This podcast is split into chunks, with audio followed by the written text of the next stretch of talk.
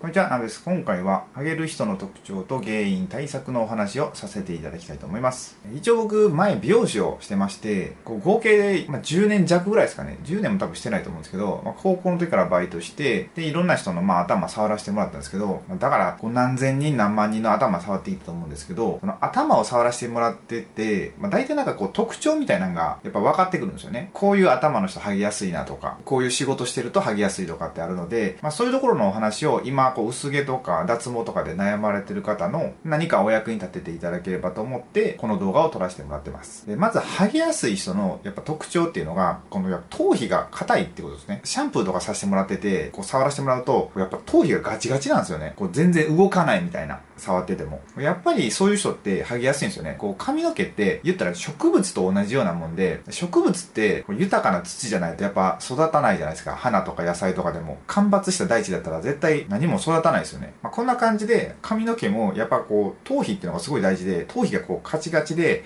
全然血行が良くなかったらやっぱ髪の毛って抜けてしまうし弱くなっていくのでどうしても剥げやすくなるってことですね。本当に頭皮硬いとかまあ剥げてる方ってシャンプーをねすごい強くしてくださいって言われるんですよ。なんかこう爪を立ててガリガリガリガリガリってこうしてくださいとかお湯の温度もすごいね、もう僕の手がすごい熱いって思うぐらいの温度でしてくださいとかって言われるので、多分 その感覚がちょっと麻痺してるんじゃないかって思うんですよ。もう硬すぎて。すごいね、頭皮に刺激を与えてしまうので、それでより髪の毛が抜けていってしまうんじゃないかと思います。でその頭皮がやっぱ硬くなる原因っていうのが、一番がやっぱこう、不規則な生活ですよね。僕昔、こう夜勤の仕事してる時あったんですよ。工場で働いてたんですけど、その時って、こうずっとやっぱ夜勤で働いてる人って、髪の毛がちょっと薄くなってきたりしてる方が多かったんですよ。他にも、タバコ吸ったりお酒飲んだりする方ですよね。ま、タバコっていうのも、やっぱりこう、血流が悪くなるじゃないですか。だからもうハゲの原因にもなるし、お酒ってまあ基本体に悪いので飲みすぎは。だからタバコとお酒を飲んでる方がハゲやすいって傾向ありますね。他には、あとダイエット。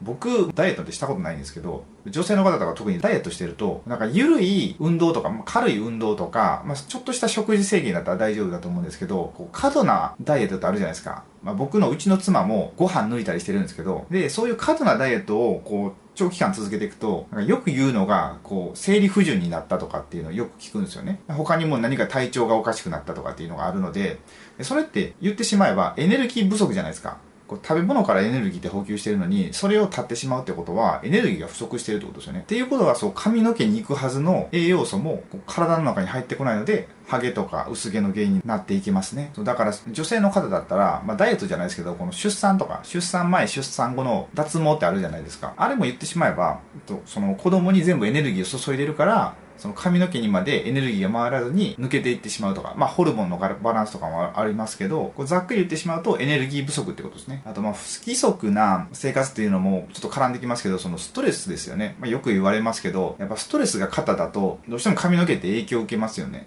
すごいこう顕著に出るのが、あの円形脱毛とか、まあ大きい方だと500円玉とか、バーンってこう、これぐらいの穴が開いたりとかするので、まあ本当にね、ストレスは良くないです。で、これはまあ男性の方多いですけど、やっぱどうしても外とかの現場で働いてる方ってヘルメットかぶるじゃないですか。ヘルメットかぶるとどうしても蒸れますよね。僕も昔派遣会社で働いた時ってよくヘルメットかぶったんですよ。ですごい蒸れてめっちゃ頭皮が痒くなったりしたんですけど、蒸れるってことはそれだけ菌が繁殖してしまうってことなんで、まあ不衛生ですよね。だから不衛生なんで毛穴の状態とかが悪くなってハゲとか薄毛の原因になっていくってことですね。で、最後に頭の形なんですけど、どちらかっていうと頭が丸い方よりこう鉢が張ってるこう、ここの、ここ普通だったら丸いじゃないですか。これが、こうちょっと角張ってるみたいな感じで、鉢が張って、こう頭頂が平べったい方は結構剥げやすいと思います。で、ここからはどうしたらいいのかっていう、こう、対策のお話をさせていただきたいんですけども、先ほどお話しさせていただいた、やっぱ不規則な生活っていうのは良くないので、まず規則正しい生活ですよね、やっぱり。こう、ちゃんとお風呂に入るとか、こうシャワーだけで済ます方多いんですけど、やっぱシャワーだけだとどうしても体温って上がらないですね。ちゃんと湯船に浸からないと。ちゃんとやっぱり湯船に浸かると体温も上がって血行が良くなって、まあ、その分髪の毛も元気になるし、ちゃんと寝るっていうのも時間とかじゃなくて、時間でいくらこう8時間しっかり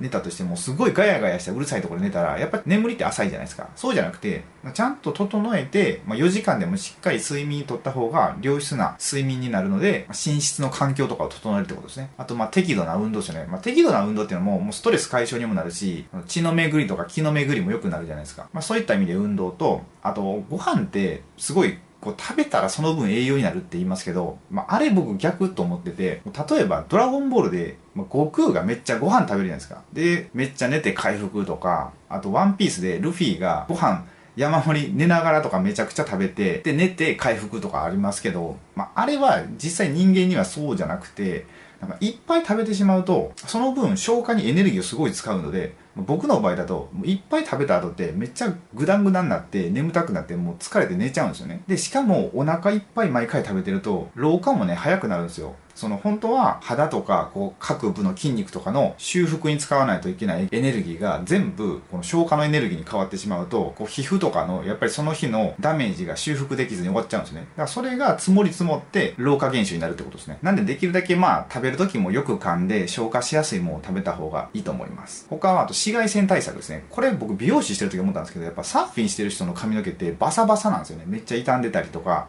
それってこう紫外線のまあ影響もあってあと海水で濡れた髪の毛に紫外線でもうめちゃくちゃダメージ受けるんですよ。でもう髪の毛もパサパサになるしだからこれねそういうものがあるかわかんないんですけどもしなんか髪の毛を守れる小学校の時とかに使ったあの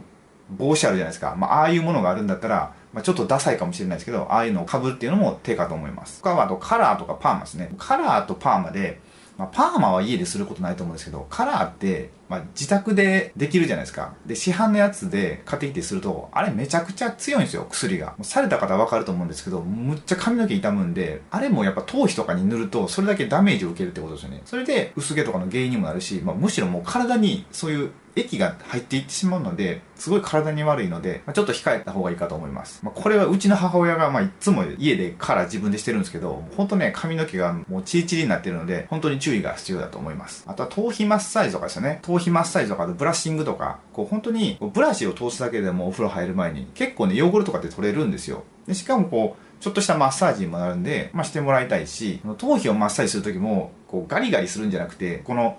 指の腹で優しくこう揉むようにしてマッサージをしてもらった方がいいと思います。あとこれは僕すごいね、なんか良かったんですけど、豆乳飲んだり大豆を食べるってことですね。これなんかね、その豆乳とかに入ってるイソフラボンっていうのがあるんですけど、それがハゲの原因となる、まあ、男性ホルモンの抑制になったり、なんかね、こう女性ホルモンの働きみたいなのをしてくれるらしいんですよ。これ僕、すごい髪の毛がなんか薄くなったなって、すごい気になる時期があったんですよね。で、どうしようかなと思って。で、まあ、豆乳がいいっていうのを知って、めっちゃ豆乳飲むようになったら、なんかね、すごい増えた気がしたんですよ。だから結構これは効果があるんじゃないかと思います。で、まあ、まとめとしてお伝えしたいのが、体を神社みたいに扱うってことですね。神社みたいに扱うってどういうことかって思うと思うんですけど、その体もすごい清潔にしたりとか、食べるもんも、なんかジャンクフードばっか食べるんじゃなくて、ちゃんと気を使ったものを食べるとか、なかなか髪の毛ってその食べるものの影響を受けてるってあんま思う方少ないと思うんですけど、油のもんを食べたら、まあそれが悪い油だったら、それがどんどん体の中に蓄積していくってことじゃないですか。周り巡って髪の毛にも影響が出るし、まあ、病気にもつながりますよね。本当ね、その、食べるもんでもそうだし、表面的に綺麗にするのもすごい大事で、やっぱりこう、頭皮とか、まあ、頭皮の毛穴とかも綺麗にしておくと、髪の毛にいいのはまあもちろんですけど、まあ、それと、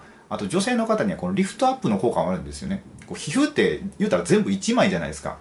なんで、一番上にあるこの頭皮が、やっぱ緩んでくると、こうたるんできますよね。だからそれで、シワとかの原因になっていくので、頭皮ケアを、まあ、リフトアップと思ってやってもらうのもいいかなと思います。あ、そうで、あとね、さっきの食事なんですけど、その食事って、まあ、何か食べるじゃないですか。で、それでエネルギーに変わるんですけど、髪の毛とかに行くのって、まあ、優先順位がすごい低いんですよね。まあ、言ってしまえば、一番、まあ、大事なのって、その臓器じゃないですか。心臓とかそういうとこにエネルギーを送りたいですよね。体としては。髪の毛って別になくても生きていけるので、体としては、その重要期間の方を優先するんですよ。だから、お水とかもしっかり飲んであげないと、髪の毛パサパサになるし、お水を1日ね、今僕2リットル飲んでるんですけど、で、そしたらね、髪の毛のパサつきがちょっと収まったりしてたんですよ。だからね、食べるもんにはすごい気をつけていただければいいかと思います。ということで今回の動画はこれで終わりたいと思います。もしこの動画がお役に立てていただければ、グッドボタンやチャンネル登録をお願いいたします。チャンネル登録をしていただく際は、最新の投稿が通知されるように、ベルマークをオンにお願いいたします。またご意見やご感想がありましたら、コメント欄へお願いいたします。それでは最後までご視聴いただきありがとうございました。